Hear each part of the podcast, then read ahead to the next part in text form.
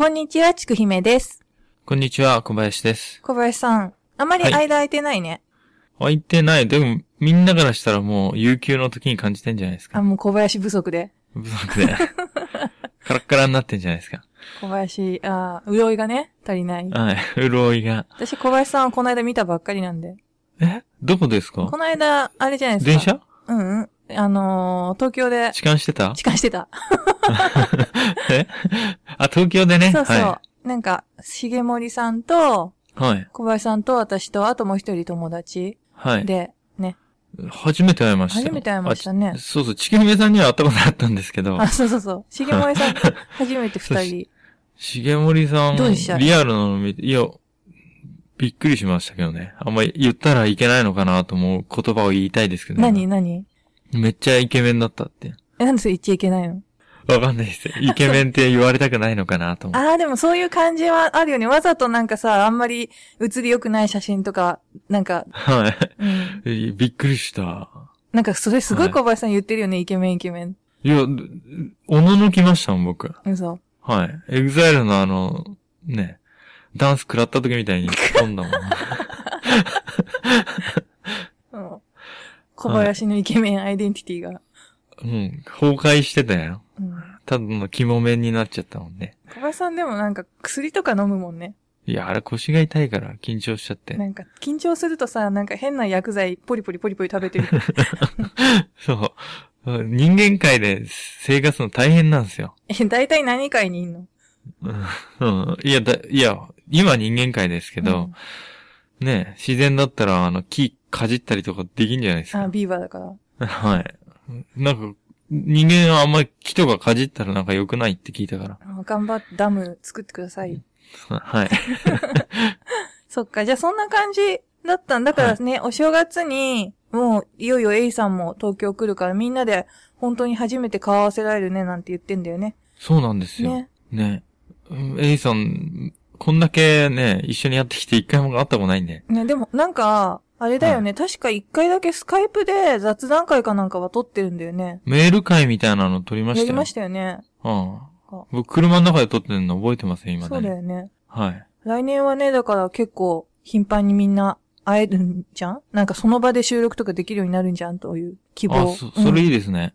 思ってまはす。うんい。いつも、なんか資料ポケットに入れときますよ。資料と薬ね。薬の量が倍になるんでしょ？薬の倍になっちゃうとフラフラになっちゃうけど。うんそっか、はいじゃあ、そんな小林さんが今回、や、また、はい。ね。じゃあ、もういきなり始めますか。はい。皆さんも、心の準備いいですかね？あ、あれが来ますよ。どえ、な、な、何が来るの？ああれが来ますよあれ、。あれが来んのか？あれが来ますよ。じゃあ、やってください、あれ。はい。はい 目を開いているのか、閉じているのかはわからない。どちらにせよ暗闇なのだ。硬い石の寝台に横たわり、鎖を弓でつまみ上げる。そして落とす。響く鈍い音。落とした場所によってその音の高さが変わる。響かせ続ける。時折ふと頭の中に輝かしい光景が広がる。そちらに目をやると煙のように消えた。彼にそれが自身の記憶なのか、意味もない眼底に弾けた光のかけらなのか、考えを巡らすことももうできなかった。遠くで聞こえる足音は、決して近づいては来なかった。耐えられました？大丈夫です。あの、体勢できてるんで。体勢できてます？よ。これこ免疫ないとこ結交代がね構ね。できてるから。はい。何が始まるかなってね、また思いました？もうでもほら、みんなあれが来ますよで、学習してるから大丈夫じゃない？あそうですんね。はい。防寒具着着込んでたかな、さっきの間で。そうそう。はい。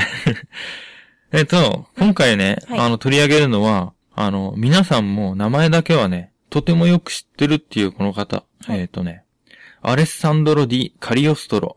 城の人でしょ？そうですね、うんあの、ルパンとかルパン。はい。まあ、うほとんどのね、日本国民の9割ぐらいがカリオストロって言ったら、なんとなく聞いたことあるっていうね。だけど、彼が何をして、いつの時代に生きて、どんな人物だったかっていうのを知ってる方はあんまりいないんじゃないかと思って。うん。まあね、あの、有名な人を取り上げてるっていうのはあんまないんですけど、僕の回では。でもなんかそういう、結構本当に、いい隙間ついてくるよね、いつもね。つい、ついてますかね。この間もだってなんか、か隙間っていうかなんか壁と、なんか柱の間とかに挟まってましたよね。ああ、この間のね、あ このの、間の。イベントの時に、はい。あの、壁と隙間の間に挟まってました。なんかう、すんごい不審な写真になってましたよね、出来上がったやつ。僕映ってると思ってなかったですからね、あの時。私たち全員写ってなかったですけどね。はい。うん僕映ってないと思って、うん。立ってたら、もろ映ってたっていう。そう。うん。あ、そう、でもこれ、でも一応言っとこうと思って、はいはい。なんか、あの、ハニバルレクチャーさんのイベント、そう、みんなで行ったんですよね。そうです、なんそうです。だけど、ちょっとね、A さんだ、A さんじゃんって言ってる人がいて、でも、私と一緒にいた女の人は A さんじゃないです。違う友達です、一応。ええうん。違う人だったんですか？違う人知ってるでしょ、小林くん。一応エイさんか、かなと思って。誤解なきよう。うんそこは。僕、エイさんかなと思って横目でずっとこう見てまえ、してた。いうか喋ってたじゃん、バンバン普通に。ご飯、ご飯4人で食べたわ。はい。まあ、ね、みんなが知ってる方ではなかった。そうそうそう、そういうことなんです。うでも、有、名前だけは有名な方かもしれない。方かもしれない。カリオストロ。そう。うんあの、まあ、創作物とかにね、随分登場したり、あの、カリオストロ伯爵夫人とかっていうね、うんうん。物語もあるじゃないですか。うんまあ、ね、名前だけ有名だから結構何やったかって知ってるような気でいて、カリオストロの城のな、なんかね、変なおっさん。変なのさ。変なおっさん。僕、あれよくわかってないんですけど。うんうん。とかね、そういうイメージかなと思うんですけど、えーっ、とね、アバンチュリエって覚えてます？覚えてます。小林さんの好きなやつ、な冒険家でしょ？あ、すごい。探検家だっけ？冒険家って意味で。いや、冒険家、そうそう。あの、フランス語でアバンチュリエ、そう。野心家とか、ね。うん。あの、覚えてない方ね、あの、フランス革命前夜の、まあ、華やかなヨーロッパ社交界にこう呼ばれた人々がいて、で、例えばあの、色ごとしのカサノバっていうのをね、この人はね、あの、生涯定職についてないんですよ。そうなんだ。役職とか手に職もなんもなく人からもらったお金で生活したんですよ。いいね。理想、理想だよね。はい。とか、あの、前取り上げたあの、シュバリエ・デヨンとか、はいはい。あと、成り上がり男のって僕は呼んでますけど、カロンド・ボー・マルシェとか、うんうまあ、あの、生まれよりも、己の野心と才覚、うん。また、あの、運を駆使して成り上がった、まあ、時代の風雲児みたいな。うん。この時代、えっ、と、フランス革命前とかの、この時代に、だからできたみたいな人たちのことを結構アバンチュリエとか呼んで、うん。他の国にもいるんですけど、まあ有名なとこはそこら辺。で、その中でもね、アレッサンドロ・ディ・カリオストロってのは、まあ、突然と姿を現して、うんまあ瞬く間に人々を魅了して、社交界の噂を独占した人物でもあると。うんこの当時。で、まあ彼ほどあの当時のヨーロッパ社会で話題となった人物もそれほどいないんじゃないかっていうぐらい、結構あの当時は人気あった人だったんですよ。へーで、彼はね、あの、民衆にはもうかなり熱狂的に愛されてたんですけど、うんまあ、権威あるもの、まあ、ある程度の地位についてる人たちからしたら、衝撃と、まあ、ある種の脅威を与えてたっていううね。ん。うん。じゃあ、まあ、彼は一体ね、実際何したっていうのは、まあ、時系列にと沿っていつも通り、ちょっとお話していきますけど、で、彼が生きたね、1700年代っていうのはまあ18世紀。はい。で、そこの世界観っていうのをちょっと感じてないと、あの、この話もちょっとね、入ってこないので、その当時の世界観っていうか、どういう雰囲気のす世の中だったかっていうのをちょっと説明してもいいですか、ね、情勢というかってことでしょ？情勢とこう世界の空気っていうか、うんうん世の中の空気感。うん。どうぞ。お願いします。はい。で、あの、18世紀っていうのは啓蒙の時代って言われてまして、で、まあ、つまりあの、これまであの、宗教的な迷信とか、うんまあ、人々の無う知、ん。とかだけがこう支配した、なんかこう無秩序で、うん、ちょっと暗いね、陰鬱とした中世の時代から、まあルネサンスっていう時代を経て、ようやくこう人間がちょっと未成熟な状態から脱却してこう理性にとかに基づいた考え方をし始めた時代なんですよ。1700年代。うんで、物事の捉え方のこの尺度っていうのも、何でも宗教とか迷信とか土地の慣習とかだけじゃなくて、えっ、とね、科学をこう通じてなされるものへと変化し始めたうん。時代。つまりあの、観察とか実験とかによっての結果がすごく重要視され始めたってういうんうん。時代なんですよ。で、その考えを推し進めるこう哲学者とかってのはもう奇跡とかあんま信じないんですよ。うん。なんか、ね、神が降臨したみたいなのとか、うん。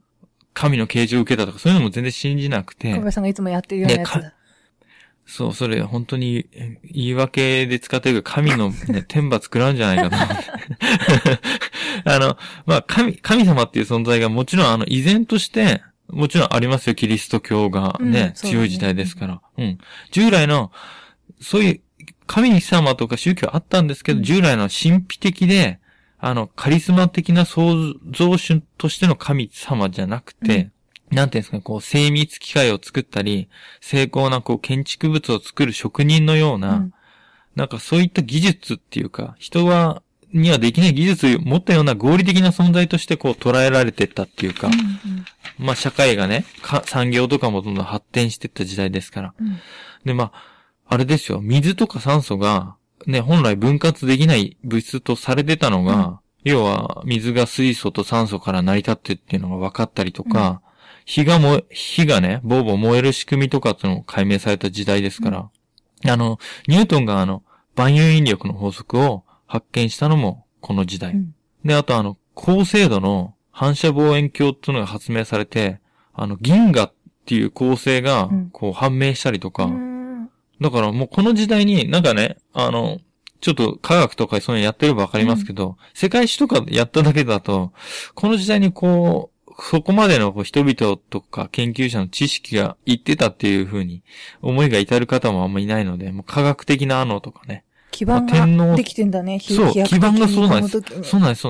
で、あの、天然痘って病気あったじゃないですか。うんうんもうかかったらもうほぼ死ぬってやつ。うんあれの首頭っていうのをね、うんうんそうそう、牛頭とかあったじゃないですか。あれの発見っていうのがこの1700年代の後半終わり頃に発見されて、うん予防医学の本当基礎が作られた時代なんですよ。だからそういったあの様々な発明とか発見が、人々の考え方とかにも拍車かけて、うん科学科学が爆発的にこう進歩してきた。で、その結果、中世の時代から続いたあのま、まやかしだとか、あの、不合理なもの、うんよくわかんないとか、迷信とか、どんどん否定されるようになっていった時代なんですよ。うんで、宗教でさえも、あの、神秘主義のもう代表みたいなもんじゃないですか、だね宗教ってのは。うん。で、科学、科学者とか哲学者によって、まあ、結構かなり糾弾されて、例えばあの、ほら、天動説が地動説にこう変わったりとか、もう考え方として、自分たち中心じゃなないっていうのをこう分かってきちゃってるわけ、世の中。うん、自分たち人間とか神が中心じゃないみたいな。で、まあ、神様にかん対する考え方変わってきた時代なんですが、一方で、依然ね、怪しげな理論とか行為がまかり通ることもできた時代なんですよう。んうんなんでかわかります？なん、要は、迷信とか終わって、うん科学発展してきたんだけど、ちょっと怪しい何かがこう、まかり通れたっつうのは、逆にあれじゃない？あの、新興宗教とかさ、その、それに、そういう、そういうものをうん。芽吹かせるために必要なのってのが、ある程度こう科学が、なんて言うんでしょう、こう発展するじゃないですか。そうすると、人々はあの、まだね、学校で科学とかやってないわけですから、不思議な出来事と、うんその実験とかでやったペテンみたいなものの区別が結構つきにくい、混在した時代でもあったんですよ。錬金術とかが盛んになった頃ってことかな？まさ。に、あの、うん錬金術が一番成熟したね時期なんです。うんそうなんです。ということは、要はある程度の科学知識があれば、うん魔法に見せることもできたんですよ。うんうんうんうん一般人からしたら。これ魔法か科学かわかんないわけですから、一般の人からしたら。ね。です。混在できた時代。まあ、そんなような世の中。うん。うん。では、えっ、と、生まれからですね。それが、要は、今その、バックボーンなわけね、時代背景の。バックボーン。うんそう、時代背景。なんとなくこうイメージつい、いろんなもんがね、あのーごちゃ混ぜになってるような、本当にそういう時代なんですよ。うん。で、えっ、とね、1743年の6月 ,6 月2日、うんイタリアのシチリア島北西部に位置する都市、パレルモってとこで男の子が生を受けました。あれだ。ミイラの教会があるとこだ。あ、そうなんですか、パレルモ、うん有名なとこなんですね。あの、すごい、すごい大きいカタコンベがある。へえ。え、僕そこのちょっと調査が至ってなかったです。さすが。さすがですね。え、ミイラがいっぱいいるんですか？うん、いっぱい、超いっぱいいて、もちろはいん、だから教会関係のだけど、うん。ああ。要は、あの、埋葬をそのカタコンペでしたってやつですか？そう、あの、サンパレルモの修道院っていうカタコンベ。はいはいそこにもう、結構、世界規模の中では、大きい方のカタコンベで。うわぁ、あの、地下に入っていくと、そうそう、いっぱい立ってるやつ。あの、あれですね、スカイリムとかだとあの、金とかルビーとかこって全部取れるやつね。そうそうそうそう。なんだっけ、ドラグル、ドラグルとかドラグルが出てきちゃったりとかする。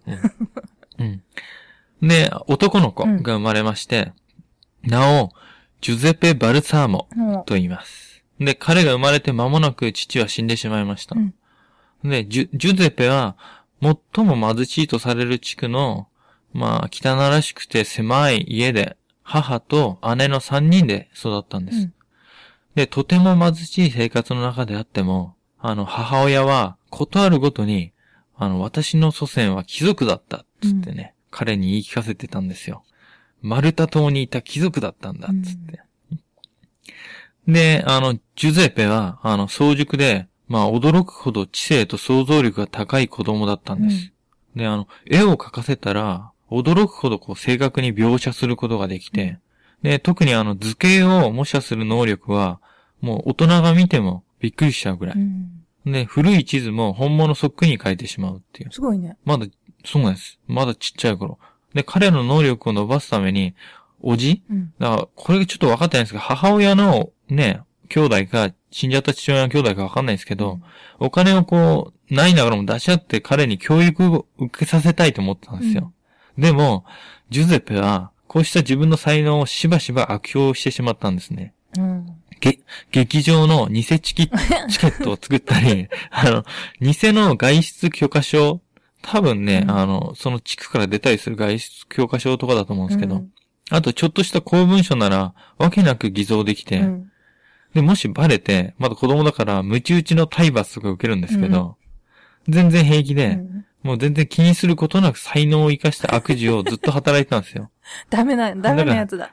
うん。まあ、だから、才覚とまあ、度量みたいなのあるんですよね。うんうん怒られても気にしない、うん罰を受けても、みたいな。で、しょうがないんだよね。彼はあの、修道院に入れられちゃうんですよ。うん。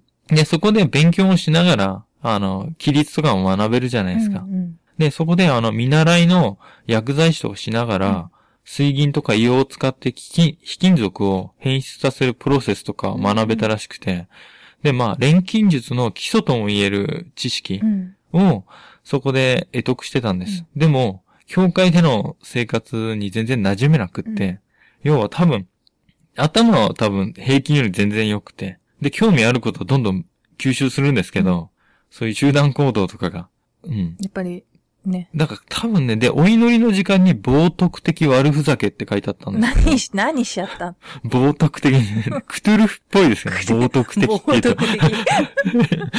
悪ふざけをして、うん教会をちょっと追い出されちゃったんですね。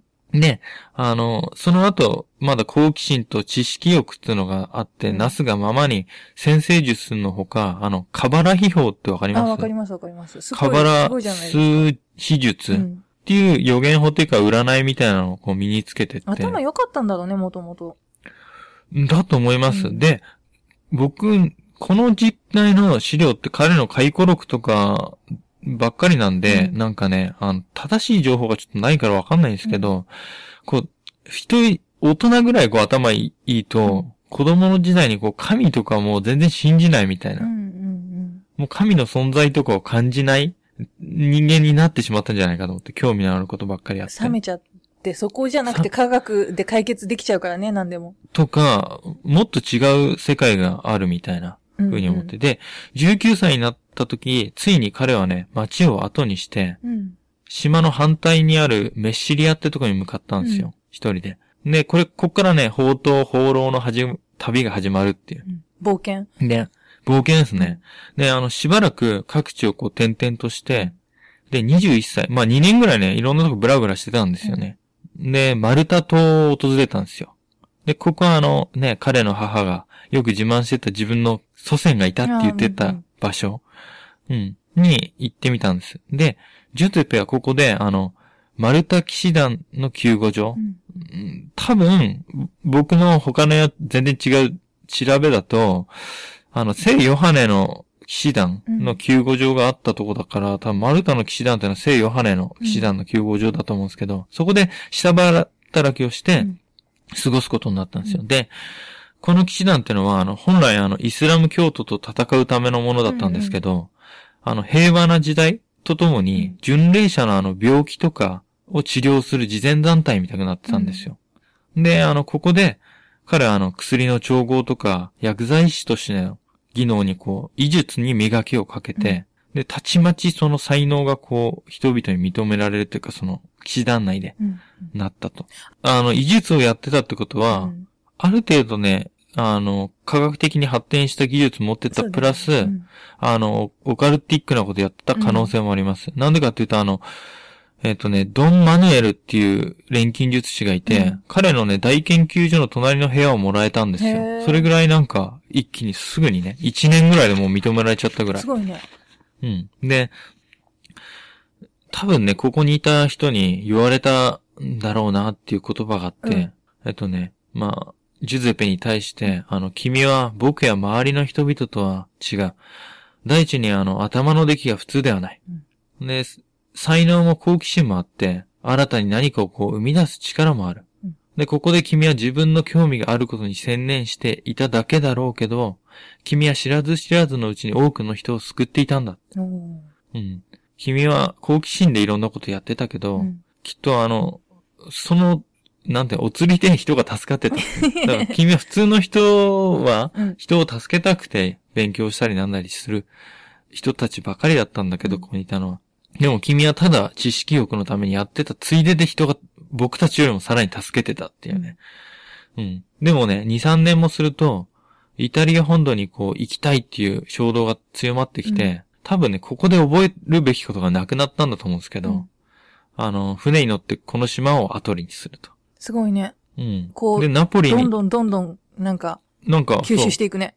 吸収して、で、なんかね、放浪壁っていうか旅をこうしながら、うんいろんなとこ見たいっていう多分ね、欲があったんじゃないかな、なんか。僕はそういう性格じゃないんです。全く理解できませんけど、でも結まあ一人旅が好きみたいな。PS4 の中では旅してんじゃん。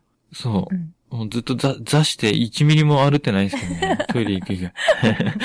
ペットボトルで。そうです。別にボトラーですから、もう。はい。うん。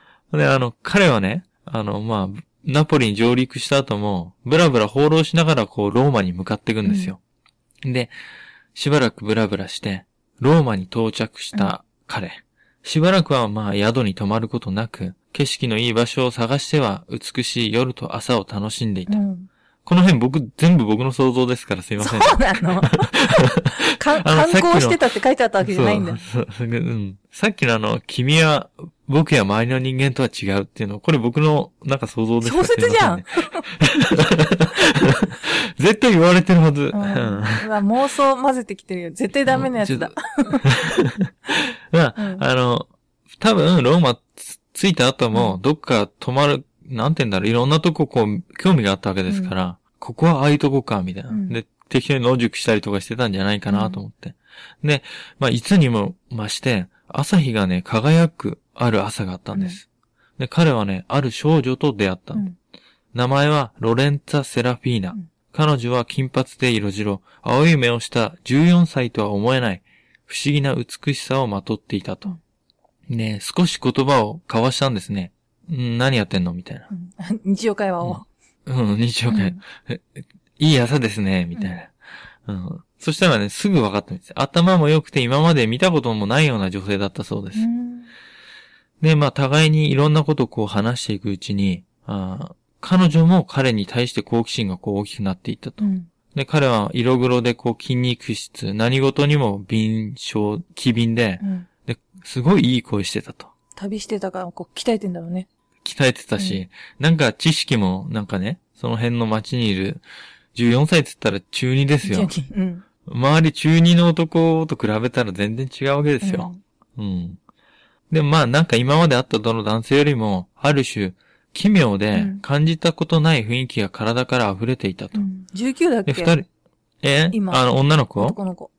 ああ男の子は19でマルタに渡って、あ、じゃあもう結構行ってるんか。あ19で、えっ、と、街を出て、うんその後、1、2年ブラブラして、うん2、3年いたから、25歳ですね結、こ構の時は。うん。うんあの、たちまち恋に落ちて結婚してしまったんですよ、すぐに。うん。で、1768年、ジュゼペが25歳の時。うんそう。で、その後彼女はね、彼のなくてはならない伴侶として、あと相棒として、うん。そして共犯者として行動を共にすることになると。うん。二、人結婚して、で、どっかの家にね、うん。彼女の実家に住むわけでもなく、二人はその後仲良くね、様々な場所を放浪することになるんです。で、パリとかロンドン、ブリュッセル、ママドリード、ペテルブルクうんなど、二人の足が及ばなかった場所はないと言われるほど広範囲に諸国を渡り歩いて、ねで、ある時、ポルトガルをこう旅してた時に、ジュゼッペは大衆向けにこう好評を得ていた本があって、うん。その中にあの魔術師の話があったんですって。で、その話から自分をこう創作上の主人公のように演じたらどうだろうかなっていうアイデアが浮かんだそうです。う んで、いろんなこう特徴をかき集めて、うん新しい未知のキャラクターをこう演じると。うん今まで見たことないようなう。んで、それによって一体どんなことが起きるんだろうってこう想像すると彼は興奮したに違いないと。僕は思ってると。僕は思います。うん。で、た、あの、サンジェルマン伯爵っているじゃないですか。うんうんあの、何百年も生きたみたいなうん謎の伝説がある。謎の伝説なんかあちこちにいる人でしょ？そう。あの、魔術師の話とか人気あった。うん多分ね、サンジェルマン伯爵を元にした本とか、そういうの結構出てたんですよ、この時代。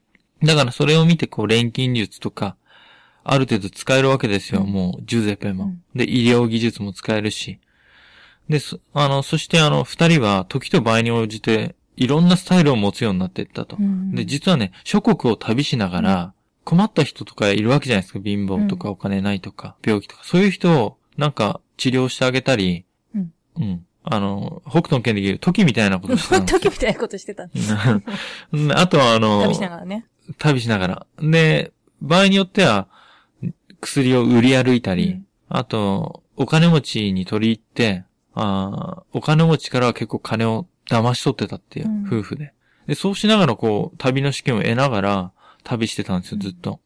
で、ある時あの、いろんなスタイルをこう持つようになっていったと。で、あの、時には軍服を着込んだ大佐とか、うんまたはあの、銀のステッキを手、片手に持ったオカルト科学者になったりとか、で、一番は魔術師になったり、画家にもなったり。もうちゃんと服装から入るんだね。服装からもうコスプレなんですよね、うん完全に。うん。あの、セラフィーナも様々な人物を演じてったんです、一緒に。うんで、特にお気に入りだったのは、着飾った公爵夫人に化けるのが良かったらしいです。やっぱそういうの好きなの。ナースとかではなかったの。そうなんですよ、で、なんでこんなことできんのかなって思う、思うじゃないですか。まあ、もうちょっと聞いててください。うんで、あの、妻の、まあ、こういう公爵夫人の役が、なんか、妻にはね、好評だったみたいなんですけど、1776年、彼がもう30、33歳になってんですよ。あれから8年も経って、うんせ、た、ね、せ、各地を飛び回ってて。んで、33歳になった時に、あの、カリオストロ大佐、あるいは伯爵として世間に売り出したと。ようやくキャラが固まったみたいな。うん。うん。あの、ジュゼペ・バルサーモが本名なんですけど、ここからアレッサンドロ・ディ・カリオストロとな名乗るようになった。一番しっくりくるキャラ見つけたんだ。しっくり来たんでしょうねう。ん。うん。で、奥さんも、これの、なんて言うんだ、相方？うん。公爵夫人みたいな格好できるし。うん。うん。ということは、あの、まあ、そして放浪の旅の中でこう病気を治すっていう不思議な能力みたいな。うん。まあ不思議じゃないんですけど、医療を学んでたから。うんあと奇跡を起こす力とか予知能力ってのはこれ多分ね、占いみたいなやつですね。うんそういうのもあって、カリオソンナっていうのは結構ね、巷で広まっていくんですよ。で、もう一つ彼のプロのペテン師さえも騙されるほどの人心掌握術、うん言葉巧みなパフォーマンスってのは、まあ、彼という存在自体をこう神秘のベールで包んで、カリスマ的存在を帯びさせていったっていううん、変化させていった。で、彼はあの様々な奇跡や治療行為を行って諸国放浪の旅を続けていったんですけど、これってなんかに似てるなと思ったんですよ、僕。うん。あの。ドラマ、と、時、時かなと思ったんですけど、うん。あの、要は、お金ない人から取ったりはしないんですよ、うん困った人。で、なんかお金をあげたりとかもしたりとかもしてたりし、で、お金持ちとかを信じさせたりする。うん。要は多分、科学的な実験使って、なんかこう、その当時の貴族ってやっぱね、オカルティズム好きなんですよ、うんオカルトが。なんか魔法みたいなのまだ。うんで、そういうのにこう惹かれさせるためにペテンをいっぱい使ったんだと思うんですけど、科学技術と言葉を。で、メンタリストってドラマ知ってます？ああ、連ドラで、連ドラっていうかあれでやってるやつね。そうそうそうあれでね。そうそう、パトリック・ジェーンっていうあの、メンタリストっていうか、人の心をこう、心理学的に読んでう、んうん。のがめちゃくちゃうまいのが主人公なんですけど、それがなんか、警察の仕事を手伝うことになったみたいな。うん。うん。僕がすごい好きなドラマなんですけど、うん。そのパトリック・ジェーンに似てんすよね。要は、もともとこのドラマの主人公も、うん。あの、偽霊媒師やったんですよ。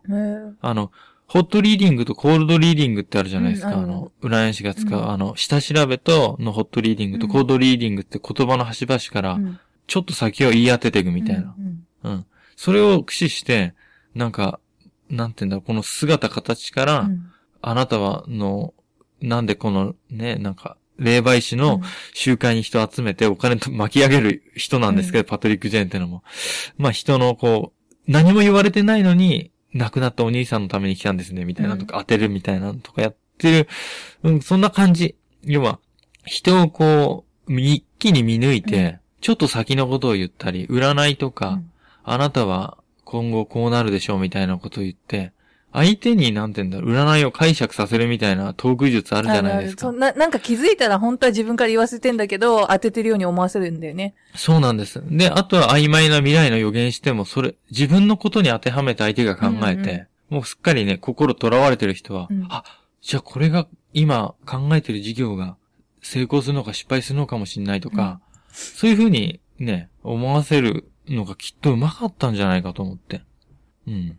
まあそう思って、パトリック・ジェーンだな、メンタリストだなと思って。だいた現代で言うとね、そうそう、メンタリストだなと思って。うん。で、1777年、あの、えっ、と、アレッサンドロ・ディ・カリオストロと名乗った次の年、えっ、と、フラマンソンってわかります？フラマンソン。フリーメイソン？さすのあれえだよね。フランス語読みみたいな。え、すごいっすね。フラマンソンで分かった人、僕初めて出会いましたよだって。ほら、オカルト野郎。オカサブカルトのルオカルト野郎だから。オカルトの娘ですもんね。オカルトの娘っていう。にうん日本の娘みたいな言い方になっちゃったけど。あの、ね、えっ、と、フリーメイソンで、テンプル騎士団系フリーメイソンの幻覚の戒律派うんの希望ロッジって呼ばれる支部に出会って、うんで、あの、若い頃のマルタ騎士団での事前授業っていう影響もあって、うん。カリオストロはね、フリーメイソンの、えっ、と、なんていうの、うん、目標っていうか、なんていうんですか、謝罪みたいなのあるじゃないですか。な、な、うん。うん尺みたいな。尺みたいな。な、あの、要は、フリーメイソンの尺みたいなのって、あの、事前授業、うんうん。慈愛みたいなのがもともとはそうじゃないですか。で、そこにすごい共感して、なんて言うんだろう、フリーメイソンに入るんですよ。で、この当時の、えっ、と、カサノバって言ったじゃないですか、うん色落としの、あれも実はフリーメイソン入っててあ、、そうなんだ。で、思うんですけど、こう、貴族とかに取り入れるときに、うんフリーメイソンっていう肩書きがあると、めちゃくちゃやりやすかったんだと思うんですよ。でもすごい有名な人って大体入ってるよね、今も。大体入ってます。うだから、そういう社交界に近づくにはフリーメイソン入ってた方がいいし、で、彼は二つのことを考えたと思うんですよ。そのペテンをやるためと、うんもう一つは本当にこう、人を助ける、プラスアルファ助けられるっていう、うんあの、マルタ島での言葉うんがあったんだなと思って、僕が想像した。言葉？あの、あのさっき君が知らない 間に人を助けてるん人だよを助ける。っていう、うんあの、二つのことがね、自分のやることによって二つのことができるみたいな。脳に降りてきたやつでしょ、なんか。うんそう、降りてきちゃったやつ、うんビビーンと。でね、フリーメイソン1777年34歳の時入るんですけど、えっ、とね、一つこれトピックスですよ、うんトピックス。あの、この1777年は、えーシュバリエ・デオンが、あの、女装を一生するなら、フランス戻ってもいいよって戻った年ですね。うん またどうでもいいわ。女装したジジイが、あの、フランスに戻って、戻ってきた年ですね。うん金女装記念日だね。はい。はいあの、で、この、えっ、とね、ある時あの、彼はね、露天商の古本屋で、あの、ジョージ・ガストンっていう人が書いたエジプトの魔術とフリーメイソンに関わる文章を入手したんですよ。で、これによって彼は、えっ、とね、エジプト起源説っていうのを信じるようになったんですよ。うんフリーメイソンの。ここはちょっと飛ばしていいですかね？あの、フリーメイソンのあの、エジプト起源説についてまとめてあるんですけど、聞きたいですか？うん？うん、どっちでもいいよ。あの、はいうん。まあ、フリーメイソンの、もともとは何て言うんでしょう、あの、石工のなんて組合みたいなんじゃないですか、うんもともとは。せ石をこうやるな、なんですか。じゃなくて、エジプトが起源になってるみたいなう説んの方を信じて、で、フランスのリヨンでね、エジプトメイソンリーっていうのを彼は設立するんですよ、新たな分派うの。ん。カリオストロは。うんで、この分派のエジプトメイソンリーっていうのはね、女性の参入を認めていたんですよ。まあ、それを除けば大体普通のフリーメイソンと同じだったんですけど、なんていうんだ、階級を3つに分けて、で、最高位は大いなるコプト人っていうやつ。うん。で、これはカリオストロが就任したと。うんで、あの、規則も普通のフリーメイソンとほとんど同じ。うんそっちを尊重するような規則で、違ったのはあの儀式が違ったみたいな。うんエジプト風のメイソンであの、エジプト式儀礼ってやつをやったんですけど、うんキリスト教とコプト教が混じってるみたいな感じになってるのかな？そうですね、うん多分、まあ、簡単に言うと、なんかエジプト儀礼ってのは高速、束縛と解放を扱った、なんて言うんだろう。普通のフリーメイソンの儀式にちょっと手を加えただけみたいな。で、もともとなんて言うんでしょう、このエジエジプトのヒエログリフを解読して、あの、やったエジプトで伝わってた儀式なわけないんですよ。だって、あの、その、シャンポリオンって世界史に出てくるヒエログリフを解読した人、うんが解読する全然前の話ですからね、うんうんこの彼がやってたの。だけどその頃、この発案ってのがすごいですよね。うん。エジプトでの使われてた儀式法だっていうのをエッセンスとして加えたんですよ。やっぱ発想がさ、なんか、新しいとみんなね、飛びつくもんね。そうなんだと思います。あの、従来大人気なもののに、ちょこっと刺激的な発想を加えると、また大流行りするじゃないですか。と、また、従来のものを古く見させることができるっていう効果がある。これ、ホリエモンも言ってたような気がするんですけど。ホリエモンであり、パトリック・ジェーンであると思うんですけど、うん彼は。うん。で、フリーメイソンのね、活動に関してはね、すごく大真面目だったんですって。逆にフリーメイソンの会員よりも、事前事業とかにかなり力入れてたし。で、あの、なんて言うんでしょう。まだこの頃はまだ34歳ですから、うんうんえっ、と、お金持ちとか、基本的にはお金持ちってなんて欲望にまみれてるわけじゃないですか。うんさらにもっと金持ち、権力を持ちたいと、うんうんききっとね、あんま好きじゃなくて、そういう人たち。うんそういう人たちは騙してたんですようん。お金目的で、かなり。で、えっ、と、金婚救済のボランティアとかはずっとやってたっていうう。んだから流れてたんじゃないですかね、お金が。そっちから持ってない。人たち。うん。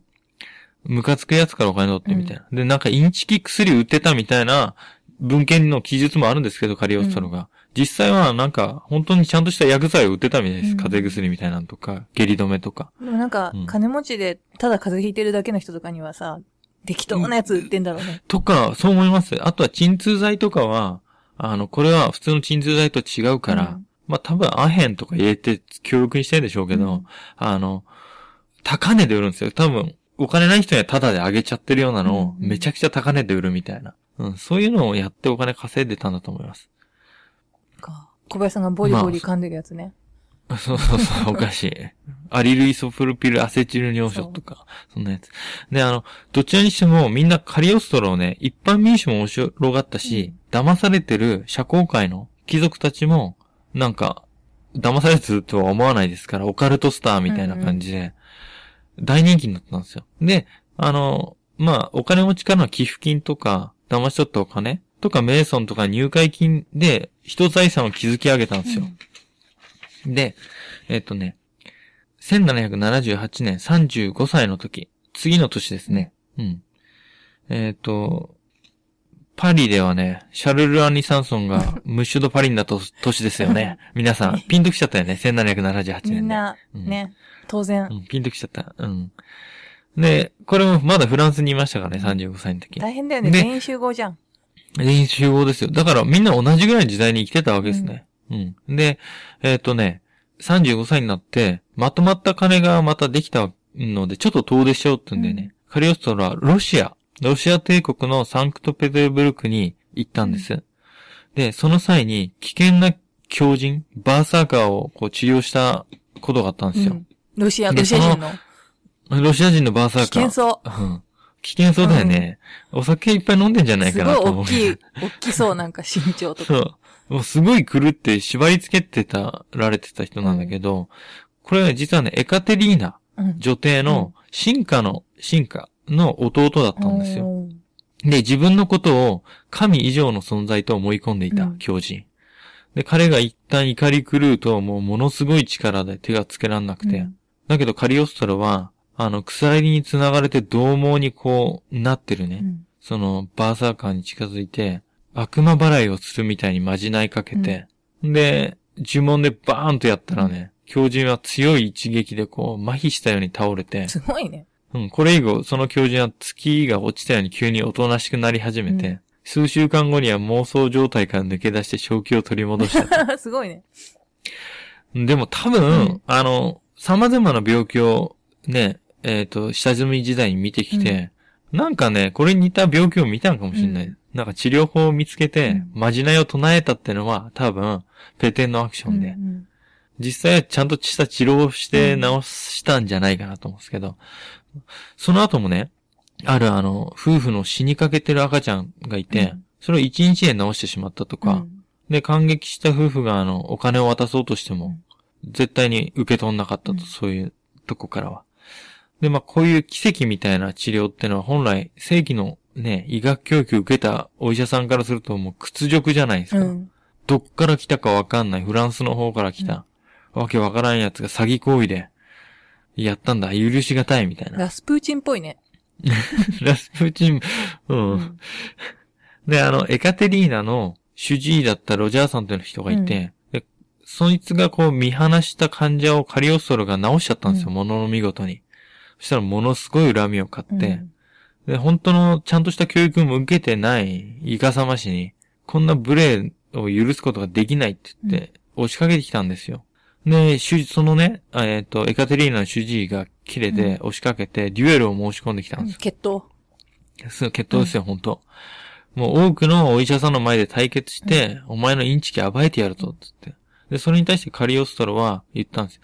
もうデュエルね、あの、あれですよ。デュエルマスターズみたいなデッキ使わないですけど、カード使わないんですけど、あの、私がこう置いた薬と、あなたが置いた薬、交換して飲んで、うんこれは両方とも毒、好きな毒を入れて、で、一気飲みして死ななかった方が正しいとしようっていう。もうどっちも正しくないけどね、その時点で。うん毒入れちゃってる同時、同時に死ぬと思うんだけど、多分。自分が選んだカードと、あなたが選んだカードを交換してそれを飲むみたいなもんですから。でもそれで、そのお医者さんがね、もう青ざめて逃げ帰っちゃったっていう。うん。一目散に。やられちゃったね、舌がうまい。まあね、死んじゃうからね。そうなんです。で、あの、以前からしていた貧しい人々への、これロシアの中でですよ。無料の治療行為っていうのをどんどんどんどん始めてって、毎日たくさんの人がカリオストロの部屋にやってきて、足が悪い人とか目が見えない人とか、耳が悪い人とか、まあ様々な不幸を抱えた弱い人々ですよね。が詰めかけてきた。で、カリオストロは、そういう、その人たちに的確なこう指示を与えながら、薬を配って、勇気づけたりとか治したりとか、あとは体力がなくてね、病気が治んない人には食べ物を買うためのこうお金まで与えて、医者じゃないよね、もう 本当に。来たら金と薬もらえるみたいな。めっちゃあれだね。交代部だよね。そうなんですよ。で、そしたらね、カリオストロ伯爵ってのは、庶民とかにすごく愛される聖人みたいになっていくわけですよ。で、みんなはこう、伯爵のとこ来て本当にありがとうって、敬愛の言葉をこう投げ、投げかけていくようになって、うんでもね、こういうカリオストロの民衆相手のこう無償での治療行為ってのは、政府っていうかエカテリーナ側からしたら、噂が入るわけですよ。あいつがなんかやってるって。うんで、体制側の人間からしたら脅威っていうね、うん脅威しかないっていう。で、あの、カリオストロのその行動っていうのは、やっぱり心をこう、掴まれた人々ってのは、民衆の、こう、中でこう、反抗心とか芽生えさせちゃうんじゃないかって、うん体制が思うわけですよ。彼がなんか言えば放棄しちゃうんじゃないかって。国よりやってくれるみたいなね。そうなんですよ。要は、国っていうのは、特にロシアのこの帝政の時代っていうのは、神から与えられた権利を持ってて、うん。王は、て、あの、皇帝は。で、政治なんかも圧政でやったわけじゃないですか。うん。それってのが、この時代に、要はエビデンスっていうか、論理的にはちょっとね、遅れてきてるっていうか、この150年後ぐらいにはロシア革命起きるわけですから、あの、訂正でもやっぱり、もう神様に言われたから皇帝なんだよみたいなのが、通じないんじゃないかみたいな不安もあるわけじゃないですか。体制側からしたら。で、っていうのはそれが革命とか起こしかねないっていうのもあって、うん実際その後にフランス革命起こるわけですから。で、側近の中には彼を反逆罪に当たるとまで言い出した者さえいて、で、いずれこう投獄されたりとか、なんか無実の罪みたいなんで、ね、捕まったりしたらたまったもんじゃないんで、この夫婦は密かにロシアを出てったと。ねいい頃合いに引いたんだ。いい頃合いを見かけ、見つけてこう引いてきました。うん。で、次に向かったのがポーランド、うんワルシャワ。うんんで、ここでね、もうたちまちオカルト的な技と魅力で人々をこう引き寄せたんですよ。で、中には、伯爵がいイカサマ師だっていう風にす言う人もいたんですけど、そういう人に向かって、当人しか知り得ない事実とか、うん彼らの、の将来を占ったりとかすると、疑ってる人がもう逆に、みるみる疑いの目が消えてって、そういう人たちからこう、なんて言うんでしょ逆により支持されるみたいなう。。そうなんですよ。より指示を受けるから、もうみんな、なんて言うんでしょうね。目を輝かせちゃったみたいな。うんで、本当のす少しのわずかの間で多くの人々をこう支持者にしてしまうみたいな。うん。で、ある日ね、ワルシャワの女帝の側近のポニンスキーって人が、あの、自分の領地で錬金術の研究を行ってほしいって、来た汚い金持ちが近寄ってきたわけですよ。で、もう最、えっ、と、最高の条件で材料とか全部揃えるから、金を作ってくれって。もう、銀や金を作ってくれって。で、実際その、じゃあやってあげようっていうことで、あの、実際実験をして、うん銀を作ったんですよ、銀の塊を。で、披露して、簡単な実験で披露したんですけど、水銀を使って銀を作るみたいなことやったら、普通はできっこないんですけど、そんなもん、うん。銀水銀から銀ができないんですけど、あの、作ったらもう、次はもう、じゃあ金でしょ、みたいな。銀っぽい何か作ったんでしょ多分。ぎそうう、ん。銀、あの、銀色の実はフラス何かでしょそう、フラスコに、なんかそういう材料混ぜて、こねこねしたりとかして、で、部屋を暗くして、明るくなったら、あの、銀の塊がフラスコの入ってたんですよ。うん。それってのはあれですよね。あの、暗くした間にすり替えてたっていうね。多分袖口とかに入ってたやつだよね。そうなんです。うんで、でここで錬金術の研究いっぱいしてよってポニンスキーが、うんあの、使っていいからって言って、最終的にはやっぱ金作ってくれって言うんですよ う。ん。うん。で、あの、ぜひ作ってくれてもこれやばいなって、うざいなって、やっぱり金持ちはさらにお金を得ることしか考えてないうん。なって多分感じたと思うんですけど、あの、その実験のネタばらしみたいなのがバレちゃって、うん。なんかね、トリックをこう疑ったやつが部屋中調べたら出てきちゃって、なんかフラスコの替えみたいなのが。うん。それで証拠をこう突きつけられて、ちょっと疑われて、みんなからも疑われちゃったから、うん。その、ね、えっ、と、社交界つうか、お偉方には。だからまあバレてしまったんだけど、カリオストロは、なんていうんだ、欲深い金持ちがもう大嫌い、大嫌いだったんじゃないかなと思って。だから、去り際に、お前たちのその、猜疑心の強さ、貪欲さはいずれ破滅をもたらすだろうって予言って、言、予言？こんな予言をして、あの、セラフィーナと荷造りを始めてね、えっ、とね、半年も経たないうちに、えっ、と、ポーランドのワルシャワを去って、で、次なる目的地はフランス、うベルサイユ。左右。お、宮殿。はい。で、そこで待ち受ける歴史的事件に、まあ自分が巻き込まれるっていうのは知らずにフランスで旅立っていったわけですよ。はい。後半は来週へ続く。